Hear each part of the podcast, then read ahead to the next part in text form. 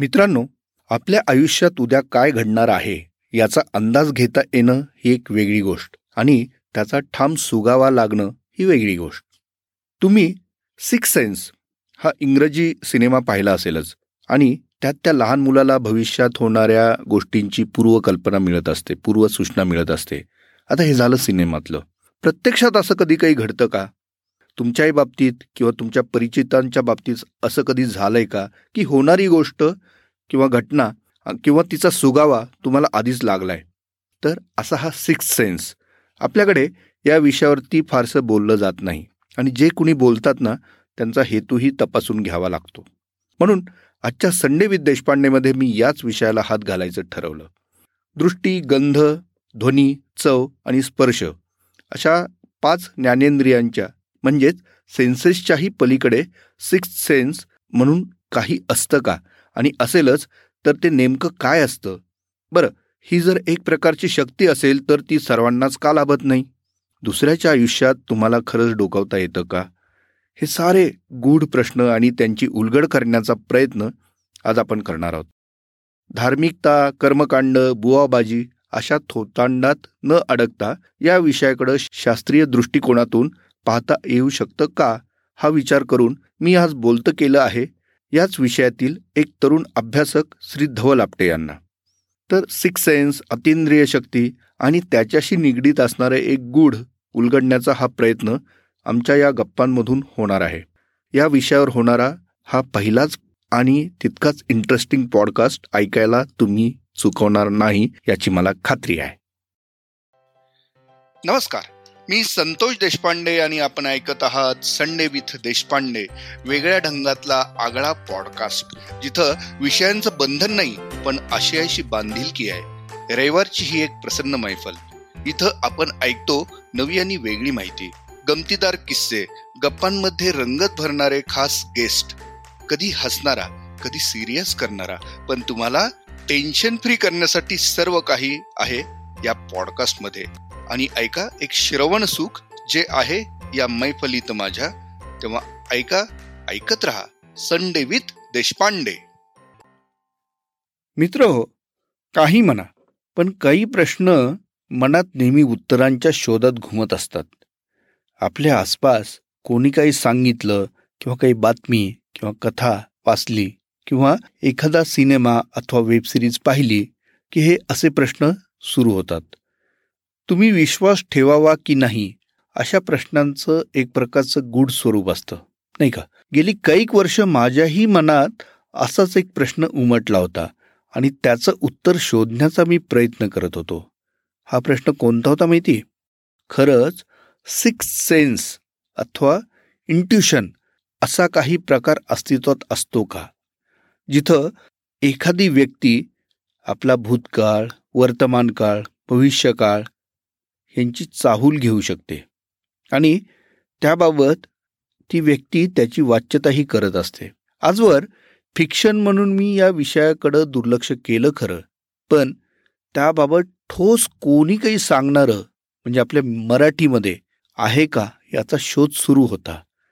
याच प्रक्रियेत माझी ओळख झाली एका वेगळ्या व्यक्तिमत्वाशी. आणि ही व्यक्ती म्हणजे पुण्यातील श्री धवल आपटे. त्यांच्यासोबत सुरुवातीला एक दोन वेळा चर्चा झाली म्हणजे अगदी प्राथमिक. आणि ही व्यक्ती म्हणजे टिपिकल बुवा बाबा नाही याची खात्री झाल्यानंतर मी त्यांच्याशी वैज्ञानिक वा तर्काच्या कसोटीवर त्यांचं म्हणणं नेमकं काय आहे कितपत सत्य आहे हे समजून घेण्यासाठी त्यांच्याशीच संवाद साधण्याचं ठरवलं आणि यातूनच या आजच्या वेगळ्या पॉडकास्टची निर्मिती झाली.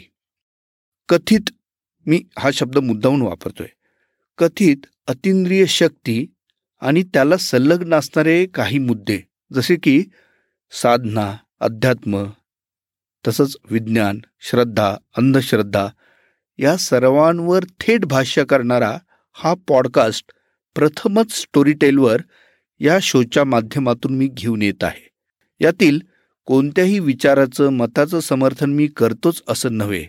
तरीही काही मुद्दे हे लक्षात घेणंही तितकंच आवश्यक वाटलं आणि त्यातूनच हा एक अत्यंत वेगळा पॉडकास्ट रंगला. धवल आपटे हे स्वतः या विषयातील अभ्यासक आहेत जाणकार आहेत आणि या विषयाशी जोडल्या गेलेल्या समज गैरसमजावर स्पष्टीकरण ते करू पाहतात.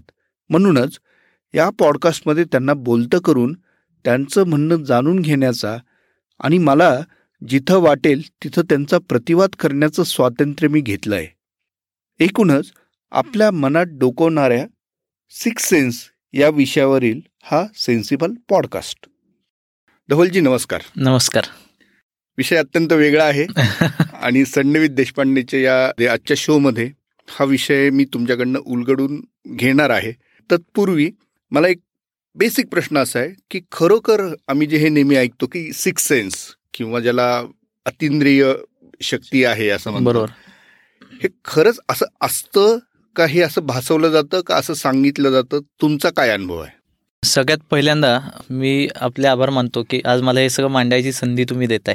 दुसरी गोष्ट अतिंद्रिय शक्ती किंवा ज्याला आपण सिक्स सेन्स म्हणतो किंवा इंट्युशन पॉवर म्हणतो तर प्रत्येक माणसाच्या मध्ये जन्मत ही शक्ती वास करत असते. म्हणजे ह्यात नाविन्यपूर्ण असं काही नाहीये की एखाद्याला इंट्युएशन येतात सांगतो तो. बरेचदा आपण असा अनुभव घेतो की काही घटना घडणार असते आणि एक दोन दिवस अलीकडे आपल्याला हुरहुर लागायला लागते. बस इतक्या सोप्या भाषेत मी सांगू इच्छितो की ज्या इंट्युशन पॉवर ज्याला म्हणू आपण सिक्स सेन्स म्हणू अतेंद्रिय शक्ती हा त्याच्या पुढचा भाग आहे. अच्छा. पण कॉमन जर बघितलं म्हणजे सामान्य माणसाला बरेचदा असं होतं की ह्या गोष्टी अशा घडणार आहेत किंवा हुरहुर लागते तो सिक्स सेन्स आहे. अच्छा. आणि हा जन्मजात प्रत्येकाकडे असतोच. पण तो साधनेच्या मार्गातनं किंवा एक बैठक म्हणतो आपण ज्याला की ध्यान मार्गातनं हा सिक्स सेन्स अतिंद्रिय शक्तीकडे नेता येतो. ज्याच्यामध्ये ती इंट्युशन पॉवर डेव्हलप व्हायला लागते. जसं एक उदाहरण म्हणजे की झाड लावतो आपण. तर झाड लावल्यानंतर त्याला पाणी घालायला लागतं खत द्यावं लागतं. त्याची वेळोवेळी रोगापासून मुक्तता करण्यासाठी त्याच्यावर फवारणी करायला लागते औषधाची. त्याच पद्धतीनं हे एक झाड आहे. ह्या झाडामध्ये अत्यंद्रिय शक्ती ज्यावेळी वाढायला लागतात त्याबरोबर विकारही वाढायला लागलेले असतात. आणि त्या मोहात पडायचं का नाही हे जिथं थांबायचं कळतं त्याच्याकरता ध्यानाची गरज असते. अच्छा. तर ह्या शक्ती आहेत पण त्याचे दोन अंग मी कायम करत आलोय की बरेचदा मला लोक ज्यावेळी भेटायला येतात तर ते सांगतात की आम्हाला पुढचं कळतंय. तर मी त्याला नकारत नाही. पण मी त्यांना कायम सांगतो की मी सायन्स थ्रू जाणारा माणूस आहे. तर मी काही अनालिसिसच्या थेअरी ठेवलेल्या आहेत की ज्याच्यामध्ये मला कळतं की ह्यांना खरंच सिक्स सेन्स डेव्हलप होतोय का? ह्यांचे भास आहेत. कारण काही वेळा ह्याला दुसरं अंग असं आहे की सायकोलॉजिकली डिप्रेशन ज्या माणसांना यायला लागतं. त्यावेळेला त्यांना असं काही वेळा जाणवायला लागतं की मला पुढच्या घटना कळतायत. बरोबर. त्यांना ते बायफ्रगेशन करून देण्याचं काम मी करतो. की जेणेकरून त्या ह्या गोष्टींमध्ये अडकून कुठं दुसऱ्या मार्गाला चुकीच्या जाऊ नयेत. बरोबर. त्यामुळे हे ज्यावेळी क्लासिफिकेशन आपण करतो तर त्याला अनालिसिस आहेत प्लस ह्याच्यामध्ये मला सायकोलॉजिकल स्टडी करणाऱ्या लोकांची मदत होते. त्यांच्याशी मी अनेकदा चर्चा करत असतो या विषयावर. त्याचं कारण असं आहे की मी मगाशी म्हटलं असं की प्रत्येकाला एनर्जी ही आहेच आहे. ती डेव्हलप करणं आपल्या हातात आहे. आणि ते डेव्हलप करतानाचे मार्ग जे आहेत ते शास्त्रोक्त पद्धतीनं वापरले तर आपण पुढे जाऊ शकतो. कारण अतेंद्रिय शक्ती ज्या आहेत त्या शास्त्रानेच ऊर्जित अवस्थेत येतात. त्यामुळं माझं तरी म्हणणं असं आहे की त्यात खोटं आणि खरं करण्याचा भाग नाहीये. फक्त त्यातली जी थीन लाईन ही कळली पाहिजे आपल्याला. नाही बरोबर आहे. थीन लाईन ही तर प्रत्येक गोष्टीत असतेच. म्हणजे हो. असं म्हणतात ना जिथं विज्ञान थांबतं तिथं अध्यात्म सुरू सुरू होतं. बरोबर आहे. बरोबर तर हे जर इंट्युशन पॉवर जी आहे ती विज्ञानातून सुरू होते अध्यात्माशी थांबते का तिथूनच त्याचं खरं उगम आहे? बेसिकली शास्त्रोक्त भाषेत बोलायचं तर चक्रशास्त्र जे आहे कुंडलिनी शास्त्र ह्याच्यावरती वर्षानुवर्ष अभ्यास चालू आहेत आणि बऱ्याचशा गोष्टी प्रूवन आहेत त्याच्यामधल्या. तर माझं म्हणणं असं आहे की इंट्युशनल पॉवर जे आहे ज्याला कुंडलिनी शास्त्रामध्ये आज्ञाचक्र म्हणतात जे दोन भुयांच्या मध्ये येतं तिथनं आपल्याला ह्या सगळ्या इंट्युशन्स डेव्हलप होत असतात. ह्याच्यामध्ये महत्वाची गोष्ट अशी आहे की लोक जे सांगतात जिथं विज्ञान संपतं तिथं अध्यात्म चालू होतं. पण सगळ्यात महत्वाचं आहे की विज्ञान तिथं संपत नाही. कारण अध्यात्मातही विज्ञानाचा वापर आहेच आहे. विज्ञानाशिवाय अध्यात्म पुढे जाऊ शकत नाही. जसं एक सोपं उदाहरण सांगतो की एखादी थेअरी सांगितली जाते की वन प्लस मी वन केलं तर टू होणार आहे.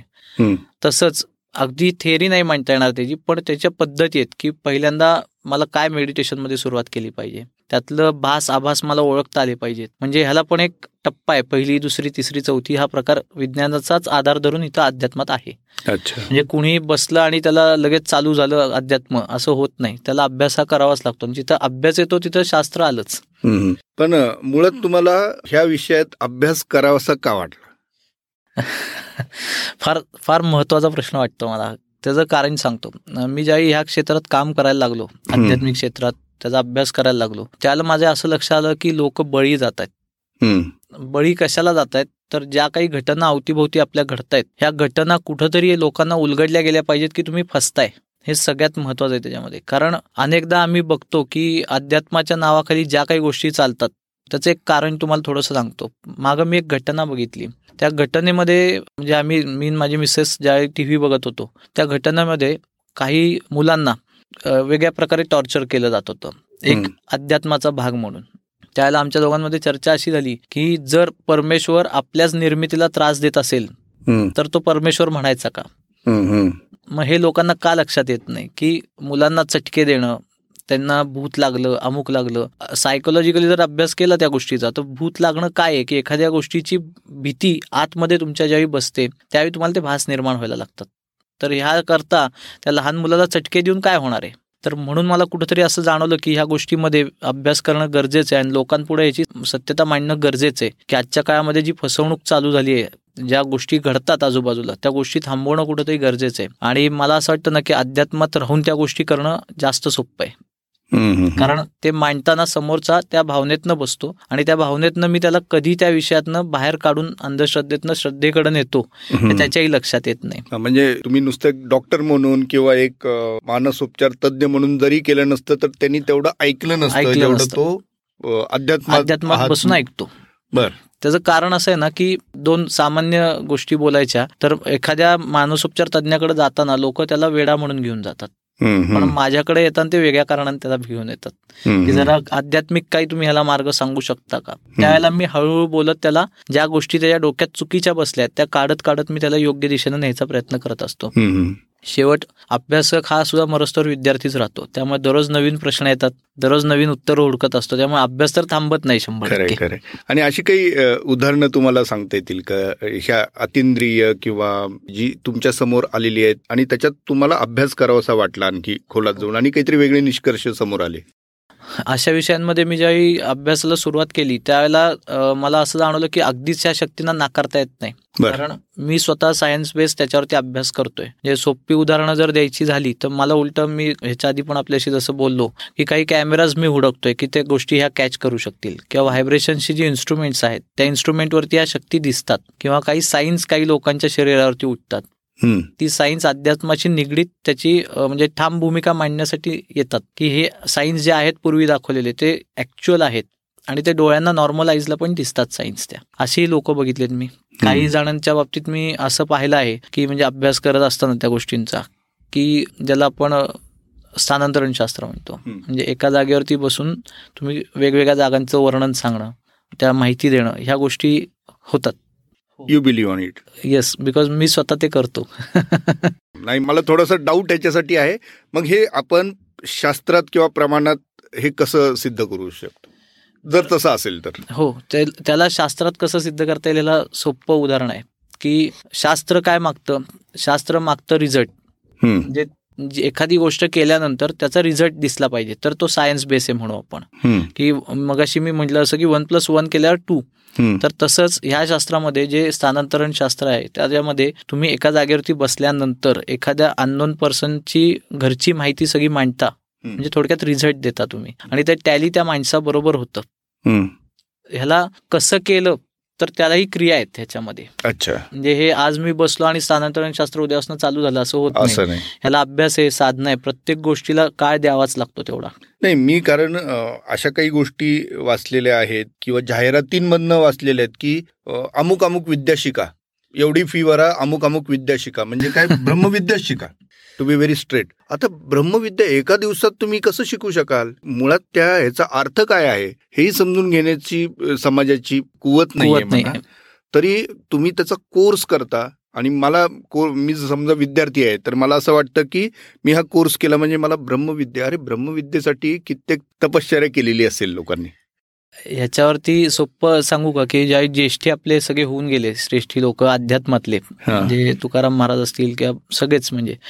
त्याच्यामध्ये त्यांनी म्हटलंय नकळे आम्हा ज्ञान नकळे पुराण वेदांचे वचन हो. नकळे आम्हा आम्हा नकळे ज्ञान आम्हा नकळे ज्ञान ते लोक जर एवढ्या उच्च पदाला जाऊन सांगतात की अजून आम्हाला उलगडलंच नाहीये. वेद आणि हे म्हणजे इतकं सोपं काम आहे का ते ब्रह्मविद्या शिकवणं किंवा ज्या काही कोर्सेस ते सांगतात तर ते इतक्या सहज दोन दिवसात पाच दिवसात अशक्य आहे त्याच्यामध्ये एक थोडासा मी मानसशास्त्राचा थोडासा संदर्भ देईन आजच्या काळामध्ये मी स्वतःसाठी वेळ किती देतो. याला पण फार महत्त्व आहे. आणि ते दोन दिवस तुम्ही कोर्स म्हणून सगळं बाजूला ठेवून जेव्हा तिथं जाता आणि त्यावेळी तुम्ही अंतर्मुख होता त्यावेळी तुम्ही तुमच्याशी बोलता त्या ह्याच्यात. विद्या प्राप्त झाली का नाही हे माहीत नाही पण शांती मानसिक म्हणजे आत्मिक शांती जी आहे ती प्राप्त होते. मग त्याला कोर्स कशाला करायला पाहिजे? बरोबर. मी म्हणतो महिन्यातले काही दिवस किंवा जे थोडक्यात सांगायचं आता साधं सोपं वचन एक आहे. स्वामी विवेकानंदांनी सांगितलं होतं की दिवसातला अर्धा तास आरशापुढे उभं राहून तुम्ही जर स्वतःशी बोलला नाहीत. तर तुम्ही एका सुंदर व्यक्तीला भेटायचे मुक्ता.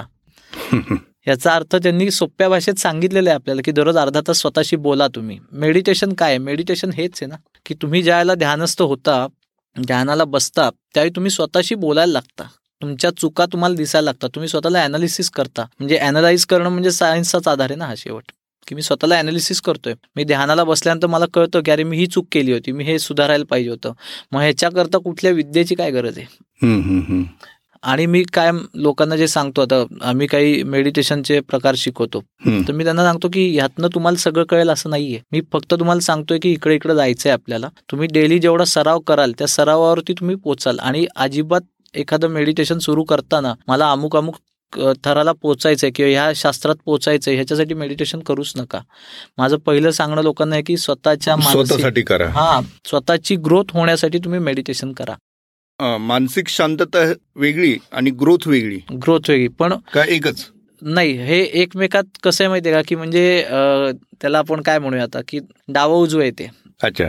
मानसिक शांतता जी आहे ती आल्याशिवाय तुमची ग्रोथ होणारच नाहीये. कारण मानसिक अशांतता तुम्हाला चुकीचे निर्णय घ्यायला भाग पाडते.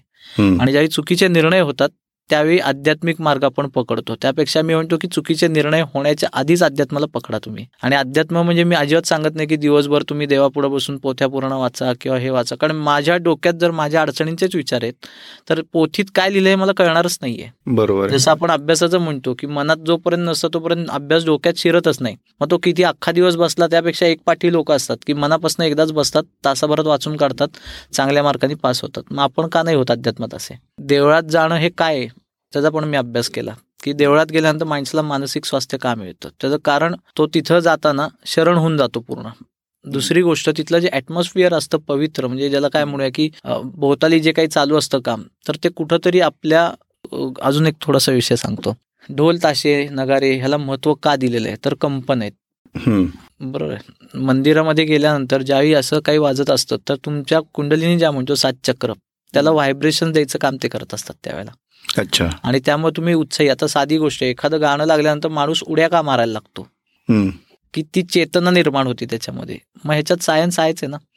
साधी गोष्ट समजा एखाद्या पडद्यावरती किंवा एखाद्या पटलावरती मी एखादी आवाज किंवा नाद निर्माण केला तर ते व्हायब्रेट होतं. माणूस पटलच आहे एक प्रकारचं. आणि त्यांनी उत्साही होतो माणूस. म्हणून कायम पूर्वीच्या काळी बघा तुम्ही की दिवसभर शेताचं काम झाल्यानंतर लोक संत संगती ऐकायला जायचे. भजन कीर्तन करायचे. म्हणजे मनाला कुठंतरी रमवण्याची गोष्ट आहे. आज ते होत नाही आज मी घरी आल्यानंतर पहिलं काय करतो? पहिलं आता तर हातपाय धुवून सॅनिटायझर होणं महत्वाचं आहे. पण पहिल्यांदा काय करायचो की घरातले सांगायचे तू घरी आल्यानंतर हातपाय तू देवाचं म्हणायला बस. आज देवाचं म्हणताना कोणी दिसतंय का? तर मानसशास्त्राशी ह्याचा खूप मोठा संदर्भ आहे. म्हणजे जोड आहे एकमेकालाही. पण एक असं म्हणतात की जे मानसिक दृष्ट्या अस्थिर असतील किंवा स्वतःला थोडस इनसिक्युअर फील करत. असतील.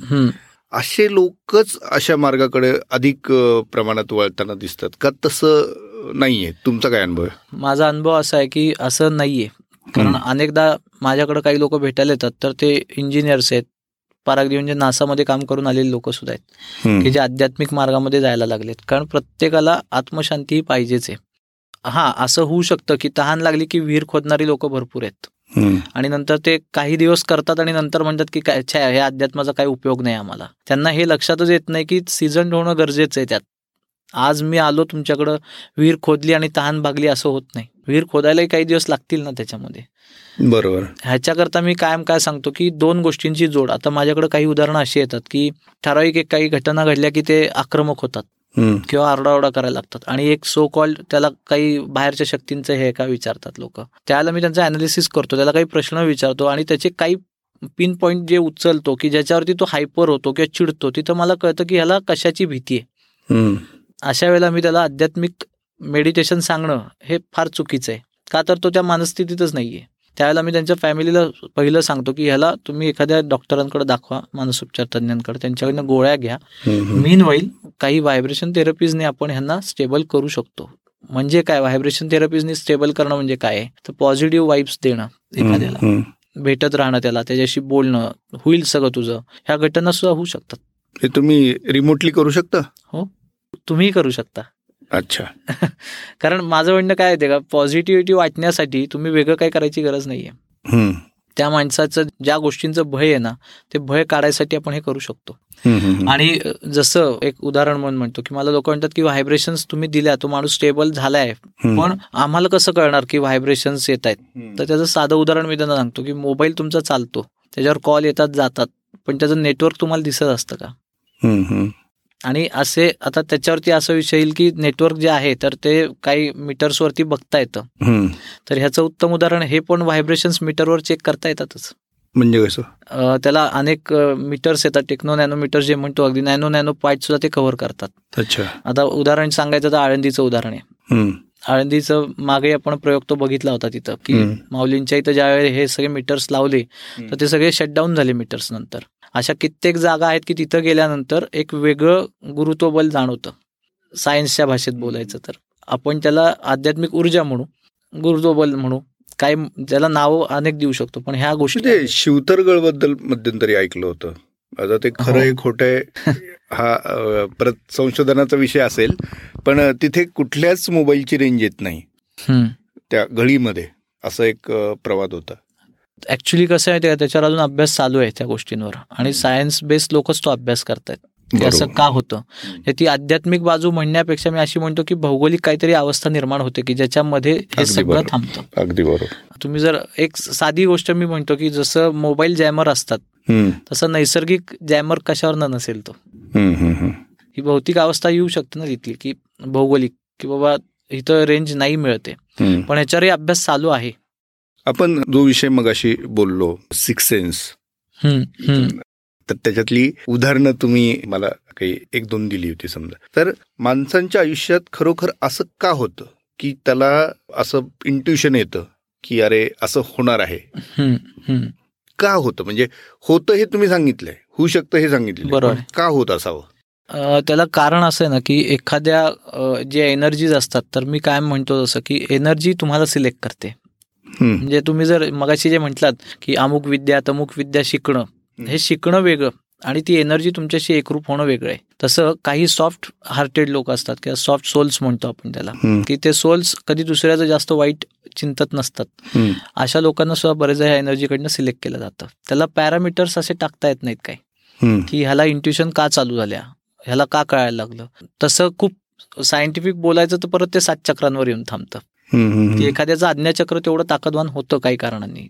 तो वाचन कारणीभूत होऊ शकतं. त्याच्यामध्ये डेव्हलप होणारी पॉझिटिव्ह एनर्जी कारणीभूत होऊ शकते. शेवट कम्युनिकेशन करायला एक माध्यम कोण ना कोणतरी लागतंच. बरोबर. तसं ते माध्यम आहे. आणि काही लोकांना असंही बऱ्याचदा हे होत असतं की अरे हे माझ्या आयुष्यात होऊन गेलेलं आहे. अरे असं असं मी असं बघितलंय असं झालेलं आहे म्हणून असं चालू आहे. किंवा असं त्याला हे वाटत असतं. हे काय असतो प्रकार? त्याला देजाऊ म्हणतात. तर त्याच्यामध्ये असं असतं की ही पण मानसिकच अवस्था आहे मी म्हणतो. इंट्युशन नाही म्हणणार त्याला मी पण काही लोक टाइम ट्रॅव्हलिंग करण्याची विद्या पण अवगत केलेले आहेत. ह्याचे बरेचसे व्हिडिओज आपल्याला युट्यूबवर बघायला मिळतील. आपण जे जगत असतो जसं पूर्वी म्हटलेलं आहे की आपण जे बोलतो ते कित्येक हजारो वर्ष ब्रह्मांडात अनंतात घुमत राहतं. असं पण म्हटलेलं आहे. त्यामुळे अनेकदा लोक म्हणतात की कुठल्या युगामध्ये कोण काय बोलतंय ह्याच्यावरती पण पृथ्वी आणि निसर्ग ठरवतो की यांना काय परत द्यायचंय. म्हणजे मी म्हणतो की तुम्ही जे देता ते परत येतं. पण टाइम ट्रॅव्हल्स किंवा हे जे गोष्टी आहेत माझ्या दृष्टिकोनातनं एक प्रकारचं ते इंट्युशनच आहे. पण इंट्युशन म्हणून त्याला ट्रीट नाही करता येणार. त्याचं कारण काय की ह्याला सायन्सनी पण हुडकायचा प्रयत्न केलेला आहेच ना. आणि त्याच्यात त्यांचं म्हणणं आहे की पुढच्या काही घटनांच्या छबी आपल्याकडे आधी उमटत असतात. अच्छा. पण ते रेग्युलर होईल असं नाहीये. इंट्युशन जे पॉवर आहे ती अनेकदा रेग्युलर म्हणजे वारंवार होणारी आहे. त्याला काही वय वगैरे काही? नाही काही नाही. आता माझ्या बघण्यात एक मुलगी आहे तर वय वर्ष सात आहे. तिच्याशी मी ज्यावेळी बोलतो त्यावेळी ती जे काही बोलत असती तर ते सत्तरीच्या माणसाची भाषा बोलते ती. मग ह्याला आम्ही काही वेळा असं अभ्यासात म्हणतो की म्हणजे जर सायन्स बेस बघितलं तर आम्ही म्हणतो की तिची मॅच्युरिटी लेवल जास्त आहे. किंवा तिला पुढच्या घटना इंट्युशन्स कळतात. ती अनेकदा अशा गोष्टी बोलून जाते माझ्याशी की मला आता असं वाटतं असं असं घडणार आहे. म्हणून आम्ही डिनाय नाही करत. मग आम्ही तिच्या आई वडिलांना सांगून डॉक्टरांकडे नेऊन दाखवलं. डॉक्टरांच्या इथं बसल्यानंतर डॉक्टरांनी त्यांना सायन्सच्या भाषेत सांगितलं काय. गोळ्या दिल्या. पण ते असून सुद्धा ती आजही ते प्रेडिक्शन्स करते. किंवा ती आजही ते बोलते त्या गोष्टींवरती. आणि त्या गोष्टी घडतात बरेचदा तशा. काही आपण त्याला वाचासिद्धी म्हणू. किंवा वाचा बृहस्पती म्हणतात तसं असेल. पण बेसिक वय काही नाही शून्य वय त्याला. म्हणजे काही वेळा असं असतं ना की अगदी जन्मजात सुद्धा मुलांच्या हालचालींमधनं काही वेळा अशा घटना बघायला येतात. मी प्रत्यक्ष अजून तशी बघितलेली नाही पण ऐकलेले आहेत घटना की एक दोन वर्षाच्या मुलांच्या हालचालीमध्ये काही घटना वयापेक्षा मोठ्या दिसायला लागल्या. अच्छा अच्छा. आणि मी असं ऐकलेलं आहे की तुम्ही फेस रिडिंगमध्ये पण तुमचा अभ्यास आहे. हो. हा काय प्रकार आहे बरं? ऍक्च्युली काय माहितीये का? फेस रिडिंगला काही आडाखे बांधलेले आहेत. पण मी जे शास्त्र वापरतो तर ते इंट्युशन्सवरच आहे. म्हणजे एखाद्या व्यक्तीला बघितल्यानंतर त्याचा ऑरा चेक होतो. आणि ऑरा चेक झाल्यानंतर हा माणूस कुठल्या क्षेत्रात पाहिजे होता? ह्यांनी कशात काम करायला पाहिजे होतं? किंवा ह्याच्या काय चुका झाल्या आहेत ह्या इंट्युशन पॉवर थ्रू काही वेळा आम्हाला दिसतात. असे असंख्य लोक तुम्हाला सापडतील की त्याला सिद्धिशास्त्र काही जण म्हणतात. आपण इंट्युशन म्हणू. ह्याच्यामध्ये चेहऱ्याचा अपिअरन्सवरनं बऱ्याचशा गोष्टी आपण मांडू शकतो आडाखे काही वेळा असंही होतं की दोन मुला मुलगा मुलीच्या पत्रिका माझ्याकडे येतात. त्या बघून सुद्धा मी गुण सांगतो की हे ह्यांचे गुण किती जुळत असतील. पण मी स्वतः पत्रिका शास्त्राचा अभ्यासक नाहीये. पण डिनाय पण नाही करत की ते शास्त्र नाहीये असं. कारण त्याचे आडाखे आडाखा येतो शेवट. बरोबर. की माझं म्हणणं कायम असतं की एखादा माणूस माझ्याकडे आल्यावर सांगतो माझ्या पत्रिकेत हे लिहिलं होतं पण झालंच नाही. जर सगळ्या मांडलेल्या गोष्टी हुबेहूब घडायला लागल्या तर त्या माणसाला देवत्वच प्राप्त होईल ना? बरोबर. शेवट एक हातचा वरच्या त्या ह्यांनी ठेवलेला आहे त्याच्याकडं. त्यामुळे हे आडाखे शास्त्र आहे. म्हणजे आडाखा बांधला जातो सगळ्या स्थितींवरनं. तसं माझ्याकडे ज्यावेळी फेस रिडिंगला लोक येतात त्यावेळी मी साधारणतः चेहऱ्याचा अपिअरन्स बघून किंवा त्याचा ऑरा चेक करून सांगू शकतो की काय घटना झाल्यात किंवा काय घडणार आहेत. ऑरा चेक करणं म्हणजे काय? ऑरा एक साधी गोष्ट सांगतो. आता एखादा माणूस एखाद्या कार्यक्रमात आला तर सगळी लोक त्याच्याकडे वळून बघतात. Positive vibes okay. आणि ऑरा ऍक्च्युअल दिसतो पण. अच्छा. म्हणजे जर आता आमचं त्याच्यावरती काम चाललंय जर ते सक्सेसफुल झालं तर पुढं मी तुम्हाला त्याच्याबद्दल डिटेल्स सुद्धा सगळ्यात देईन पूर्ण. ऑरा म्हणजे बरेचदा असं होतं की ज्यांना काही इंट्युशन पॉवर आहेत किंवा आध्यात्मिक अभ्यास केलेला आहे अशा लोकांना तुमच्या पाठीमागचं वलय. वलय जे आहे ते कळतं. कुठल्या रंगातलं आहे त्याच्यावरनं आम्ही ठरवत असतो की म्हणजे त्याला रंग असतो. रंग असतो. त्याच्यामध्ये इंद्रधनुष्यासारखंही वलय अनेकदा दिसतं. काही वेळा केशरी रंगाचं पूर्ण दिसतं काही वेळा पिवळसर रंगाचं दिसतं. आणि काय त्याचे अर्थ काय असतात? आता एक उदाहरण सांगतो. समजा आता पांढरं वलय दिसलं तर त्याचा अर्थ की त्या माणसाचा मोक्षाचा जन्म मानला जातो. म्हणजे लास्ट बर्थ हम्म, मी थोडासा याच्यात कॉन्ट्राडिक्ट जातो काही वेळा की लास्ट बर्थ मागचा बर्थ पुढचा बर्थ ह्या गोष्टीशी मी जास्त अडकत नाही. कारण ज्या गोष्टी मी बघितल्या नाहीयेत समक्ष तोपर्यंत मी त्या मान्य करत नाही जरी मी अध्यात्मात असलो तरी. किंवा अध्यात्माचा अभ्यास करत असलो तरी. मी अनेकदा औरात चेक केलेले आहेत. आणि ती व्यक्ती एकदा समोरनं पास झाल्यानंतर ते ज्यावेळी बाहेर जातात त्यावेळी मी कागदावरती लिखाण करतो. आणि मग त्यांना आत बोलवतो की ह्या घटना मला साधारण दिसल्या आहेत. त्याचं अनालिसिस तुम्हीच करा आता. तर त्या बऱ्यापैकी ऐंशी टक्के तरी ॲक्युरसी असती त्याला.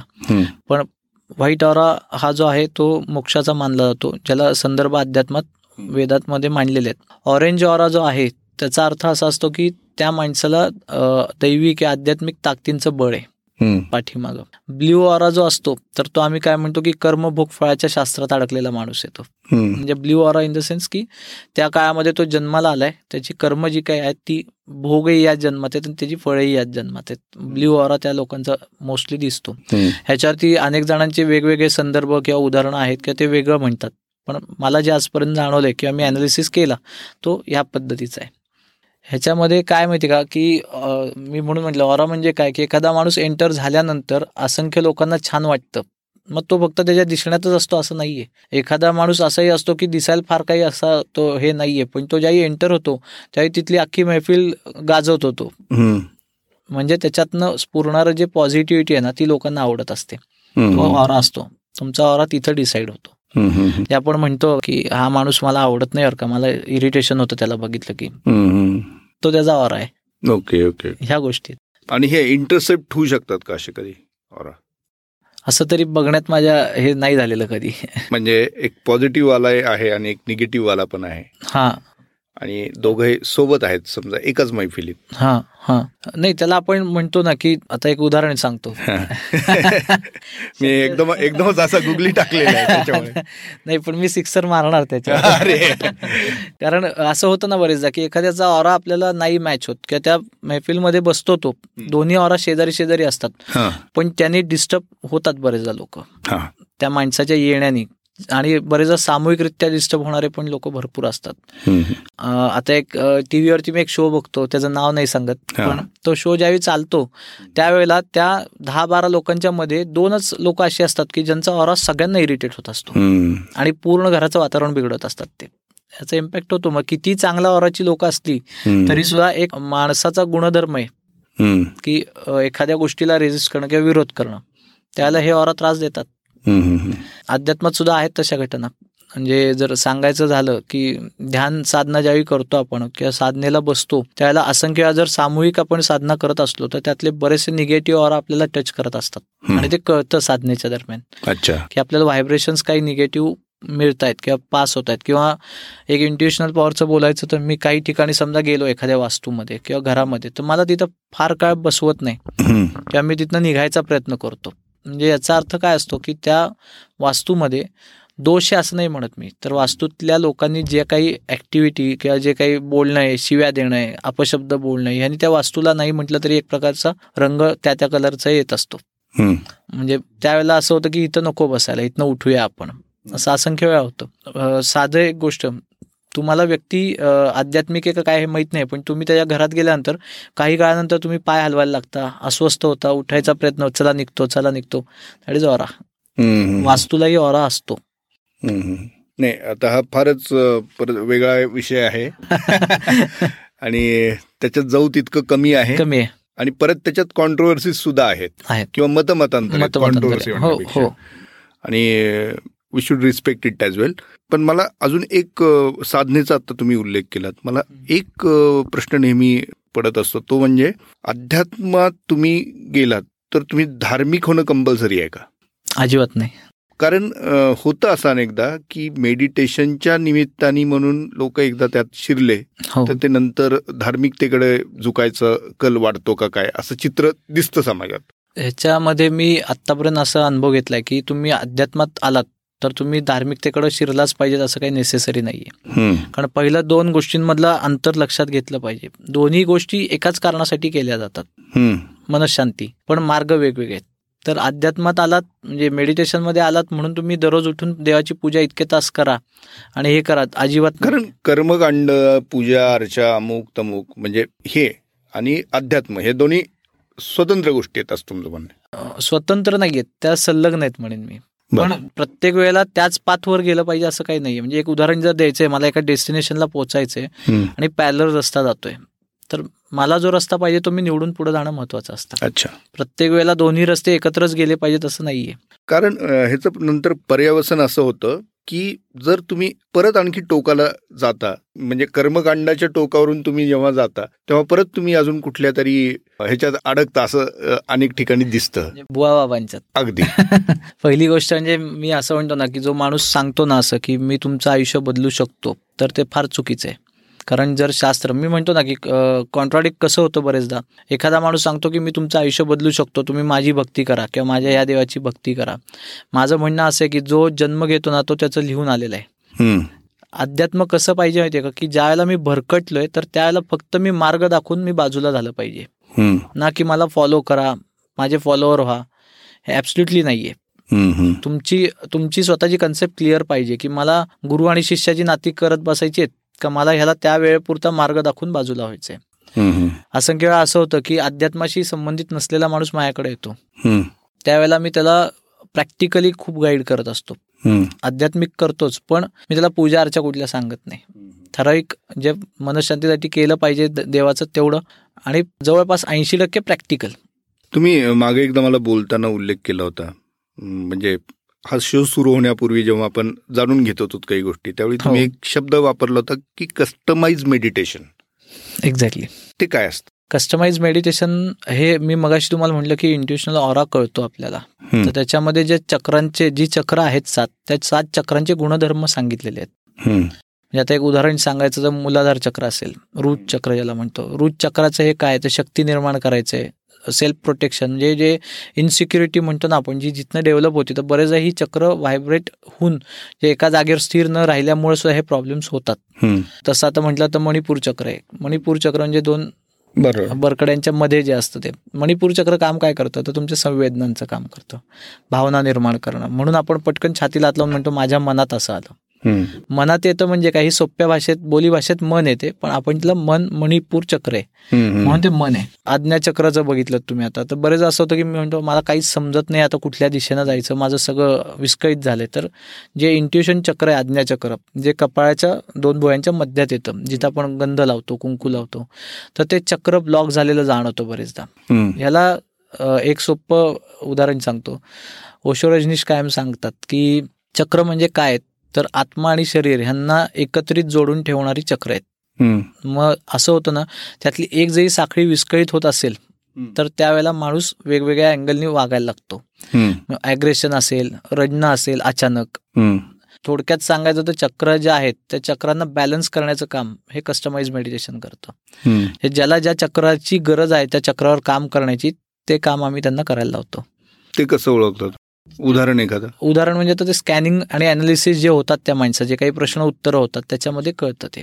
त्याच्याशी आधी थोडस संभाषण होतं सगळं. म्हणजे कम्युनिकेशन शिवाय आम्ही मी आलोय तुमच्याकडे. हो हो. तर तुम्ही मला कशा पद्धतीने मी मेडिटेशन केलं पाहिजे हे तुम्ही गाईड. करता? मेडिटेशन कसं केलं पाहिजे हेही गाईड. करतो पण त्याच्या जोडीला काही प्रश्न उत्तर असतात. की ज्या घटनांचा संदर्भ आम्हाला साधारण त्यांच्या ऍक्टिव्हिटीमधनं जाणवतं. की समजा आता एक उदाहरण म्हणजे की काही लोक अचानक आरडाओरडा करायला लागतात. तर त्यावेळेला त्याच्यात काही पॅरामीटर्स टाकलेले आहेत आम्ही. की ह्या नॉर्मल आरडाओरडा करणं ह्याच्यामध्ये काही प्रॉब्लेम नाही. काही वेळ अचानक उठून ओरडायला लागतात. केस ओढणे स्वतःचे किंवा चिडचिड करणे. ह्याच्याकरता मेडिटेशनमध्ये मी जसं म्हटलं म्हणजे आपल्या स्वभावातले दोष जे आहेत ते पण हां. याच्यातनं कमी होऊ शकतात. कमी होऊ शकतात. माझ्या म्हणण्याचं हे असतं की त्या इम्बॅलन्समुळे स्वभाव ते दोष निर्माण होत असतात. बर. आता बरेचदा असं होतं की मूलाधार चक्र काय करतं? तर कॉन्फिडन्स डेव्हलप करायचं काम करतं. बरेचदा असं होतं की एखाद्या माणसाला समोरच्याला सांगितल्यानंतरही तो वारंवार तेच पटवत राहतो. तर त्यावेळेला लक्षात येतं साधारण की या माणसाचा प्रॉब्लेम कुठे? आहे तर मग त्याला काही अक्षर आहेत. लम वम रम यम ही जी अक्षर आहेत ही पूर्वीपासून पूर्वपार चालत आलेली आहेत ज्याचा इफेक्ट दिसतो आपल्याला. म्हणजे ठराविक साधारण आम्ही सांगतो की एकवीस दिवसाचा तो हे असतो. डेली एकवीस मिनिटं आम्ही करायला सांगतो त्यांना. जास्त वेळ करायला सांगत नाही कारण एका ठराविक लिमिट नंतर माणसाची बसायची हे संपायला लागते कपॅसिटी जो कॉमन फक्त अध्यात्म म्हणजे काय म्हणू आपण की ज्याला सिद्धिशास्त्र वगैरे अवगत करायचं नाहीये तो नॉर्मल माणूस वीस एकवीस मिनिटांतर चुळबुळ करायला लागतो. त्यामुळे प्रोग्राम डिझाईन होताना तेवढाच होतो. की साधारण एका चक्राला सात मिनिटं. अच्छा. अशा पद्धतीनं पण हे असं मेडिटेशन सांगणारे अनेक मार्ग आहेत किंवा हो. अनेक संस्था आहेत किंवा वेगवेगळे स्ट्रीम्स आहेत त्याच्यातल्या. पण मला वाटतं की तो शेवटी मार्ग एकच असेल. एकच आहे. फक्त त्यात फरक काय? आमच्या शास्त्रामध्ये सांगतो. जसं डॉक्टरांकडे गेल्यानंतर डॉक्टर तुम्हाला काही टेस्ट करून यायला सांगतात. त्याच्यामध्ये कारण काय असतं? त्या टेस्टमध्ये साधारण काही घटना दिसतात की ह्याच्यामध्ये कॅल्शियम कमी आहे हिमोग्लोबिन कमी आहे. मग त्या त्या गोष्टी डॉक्टर त्याला देत असतात. ह्या पॅरामीटर्समध्ये पण ह्या एक प्रकारच्या कागदी टेस्ट आहेत म्हणू आपण की ज्याला ब्लड किंवा ह्याचा संदर्भ नाहीये पण. काही प्रश्न जे विचारले जातात काही घटनांची चर्चा होती एक तासभर कम्युनिकेशन केल्यानंतर त्या माणसाचं साधारणतः आम्हाला स्वभाव दर्शन होतं की हा माणूस आत्ता कसा आहे? त्या शास्त्रावरती आम्ही त्याला ठराविक त्याच चक्रांचं करायला सांगतो. अच्छा. कारण माझं म्हणणं काय की सात चक्रांमधली जर दोन चक्र इम्बॅलन्स झाली आहेत त्याची तर ती इम्बॅलन्स चक्र जी आहे ती बॅलन्स करण्याचं काम माझं आहे. अच्छा. जे जे कमी आहे डॉक्टर जसं हिमोग्लोबिन कमी आहे तर त्या गोळ्या देतील. तसं त्याच पद्धतीने तर त्याला रिझल्ट फास्ट मिळतील. अच्छा. मी साती चक्राचं करत बसायला लावून त्याला उपयोग नाही. जे इम्बॅलन्स आहेत ते सुरळीत लाईनीत आणलं. एक उदाहरण रेल्वेचे डबे चाललेत. त्या डब्यांमधले दोन डबे जर हालत असतील किंवा सटकले असतील तर ते जागेवर आणले तर रेल्वे पळणार आहे. त्याच्याकरता मला अख्खी रेल्वे सारखी एकत्र लाईनमध्ये आणायची गरज नाहीये. त्या पद्धतीने थोडंसं काम आहे. अच्छा अच्छा. नाही म्हणजे अभ्यासकही आहात आणि तुम्ही आणि गुरुजी पण आहात आपण. या क्षेत्रात गुरुजीपेक्षा काय आहे, शेवटपर्यंत विद्यार्थीच आहे. तुम्ही जसं आता सांगितलं की शेवटपर्यंत विद्यार्थी आहात ते हो. बरोबर आहे. तो तर प्रत्येक जण असतो. मला एक जाता जाता एक प्रश्न तुम्हाला आणखी एक आवर्जून विचारायचा आहे की श्रद्धा. आता हे सगळं जे तुम्ही बोललेलं त्याच्यात श्रद्धेचा भाग किती आहे आणि ग्रहितकांचा भाग किती आहे. एक. आणि दुसरं जर श्रद्धेचा भाग जर असेल तर तो आणि पुढच्या ज्या काही गोष्टी असतील जिथं आपण तर्काचा भाग म्हणू हो. ह्याच्यात ती सीमा किती अं, धुसर आहे? श्रद्धा आणि अंधश्रद्धा आहे ना ह्याच्यामध्ये एक थीन लाईन जाते. बरेचदा लोक क्रॉस करून अंधश्रद्धेकडे जास्त जातात. आणि मी त्याला दोष नाही देणार त्यांची भोवतालीची परिस्थिती जी निर्माण होते त्याच्यामध्ये त्यांना जर योग्य मार्ग देणारा माणूस नाही मिळाला तर ही लोक यात वाहत जातात.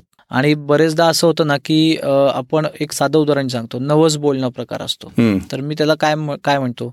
नवस माझा पूर्ण का झाला? तर त्या देवाला जाताना मी श्रद्धेनं गेलो. म्हणजे माझी पॉझिटिव्ह एनर्जी आणि त्या तिथल्या ठिकाणाची पॉझिटिव्ह एनर्जी ज्यावेळी एकत्र येऊन काम करते त्यावेळेस माझी कामं पुढे जाणार आहेत. माझं सगळ्यात पहिलं म्हणणं असं आहे ना की माणसाचा स्वतःवर विश्वास पाहिजे. तर तो. ऑटोमॅटिकली सगळ्या गोष्टी पार करू शकतो.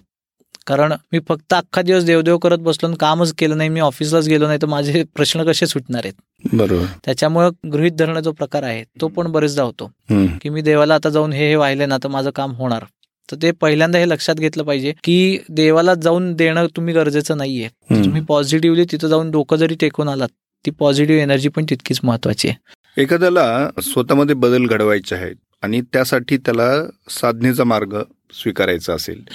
किंवा आणखी काही ह्याच्याशी संबंधित काही प्रशिक्षण घ्यायचं असेल ह्याला त्यातल्या त्यात सध्या सहज सोपा सुलभ असा काही इमिजिएट मार्ग तुम्हाला सांगता येईल का? की जे त्यांचं ते त्यांच्या पद्धतीने करू शकतील. आणि ह्याच्यात धार्मिक थोडाही संदर्भ नको. आहे ना. ह्याच्यामध्ये आम्ही एक स्वतः दोन अडीच वर्ष एका गोष्टीचा अभ्यास करून जे म्हटलं तुम्हाला तसं कस्टमाइज मेडिटेशन आणि फुल मेडिटेशन असे दोन प्रकार ठेवलेले आहेत. की ज्याच्यामध्ये अ, सोप्पं सांगतो की मेडिटेशनमध्ये संगीताचंही तेवढाच महत्त्व आहे कारण त्या लहरी त्यातनं उमटत असतात. चर्मवाद्य जी असतात तंतुवाद्य जी असतात त्यांच्या लहरी पण अनेकदा मेडिटेशनला आपल्याला उपयोगी येतात. का तर जसं मी म्हटलं की त्या त्या चक्रांना त्या वाद्यांचा संदर्भ आहे तर एक साधी गोष्ट आहे की नॉर्मल मेडिटेशन जे असतं ते जरी त्यांनी चालू केलं वीस मिनटं एका जागी शांत बसणं आणि सेल्फ अनालिसिस चालू करणं ऑटोमॅटिक त्यांच्यातले बदल दिसायला लागतात. अनेकदा असं होतं की चिडचिडा माणूस सुद्धा नंतर नंतर हळूहळू एक आठवड्याभराने शांत व्हायला लागतो. की त्याच्या लक्षात येतं की मी कुठं चिडतोय कारण नसताना चिडतोय. किंवा मी काय केलं पाहिजे मी कुठल्या दिशेनं जायला पाहिजे. इतकं सोपं शास्त्र आहे ते. त्याला दरवेळेला तुम्हाला गुरु कुणी करून घेतला पाहिजे असं अजिबात नाहीये. आज एवढे ऑप्शन्स ओपन आहेत आपल्याला ऑनलाईन सुद्धा. म्हणजे मला मेडिटेशन करायचं असेल साधना करायची असेल तर मला गुरु करणं कुणाची तरी दीक्षा घेणं भाग आहे अशातला भाग नाहीये. बिलकुल नाही. श्रोते हो, हा मुद्दा फार महत्त्वाचा आहे माझ्या दृष्टीने. कारण कसं असतंय ते का की आपण एखाद्याला गुरु करून घेतलं तर त्याला फॉलो करत जाणं. त्या फॉलो करत असताना तुम्ही मेडिटेशन करत असताना तुमचे स्वतःचे अनुभव पण बरेच असतात. पण ते आपण बाजूला टाकतो जे स्वतःचे अनुभव आलेत आध्यात्मिक म्हणा किंवा अतेंद्रिय शक्तींचे आणि ते गुरु सांगतात त्याच पद्धतीने फॉलो करत जातो. आता एक उदाहरण म्हणून सांगतो मी ज्यावेळी ह्यात अभ्यास करायला लागलो किंवा काही इंट्युशनल पॉवर डेव्हलप व्हायला लागले मला तर त्याच्यामध्ये मी काही लोकांना भेटायला गेलो मला मार्ग दाखवा म्हणून त्यांच्याशी बोलत असताना असं लक्षात आलं मला की ते त्यांच्या वैयक्तिक स्वार्थासाठी मला काही गोष्टी करायला सांगतायत ज्या की मला नाही करायच्या आहेत.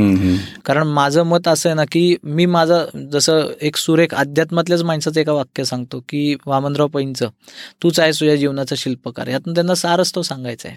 बरोबर. तू तुझा अनालिसिस केलास तर तू पुढे जाऊ शकतोयस. अशा पद्धतीने जाणारी लोक भरपूर आहेत.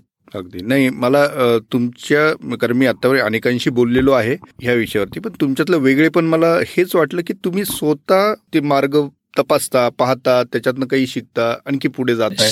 आणि ते तुम्ही शेअर करताय सर्वांबरोबर. तर श्रोते हो सिक्स सेन्स इंट्युशन पॉवर किंबहुना त्याही पुढे जाऊन बोलायचं तर अतिंद्रिय शक्ती वगैरे हा जो काही सगळा प्रकार आहे तो खरंच असतो नसतो किंवा कशा पद्धतीने तो डेव्हलप केला जातो ह्या सगळ्या अत्यंत एका वेगळ्या विषयावरती आता आपण धवल आपटे सरांकडून ह्या सगळ्या गोष्टी माहिती करून घेतल्या आणि त्यांचं मार्गदर्शन या विषयावरती आपल्याला लाभलं. वेळात वेळ काढून असते आपल्यासाठी उपलब्ध झाले त्यासाठी मी त्यांचं आपल्या सर्वांच्या वतीने आभार व्यक्त करतो. धन्यवाद. तर चला मग आता मेडिटेशनची तयारी सुरू करा. आनंदी राहा. नवीन वर्षाचा तो संकल्प गाठीशी ठेवा आणि स्टे हॅपी थँक्यू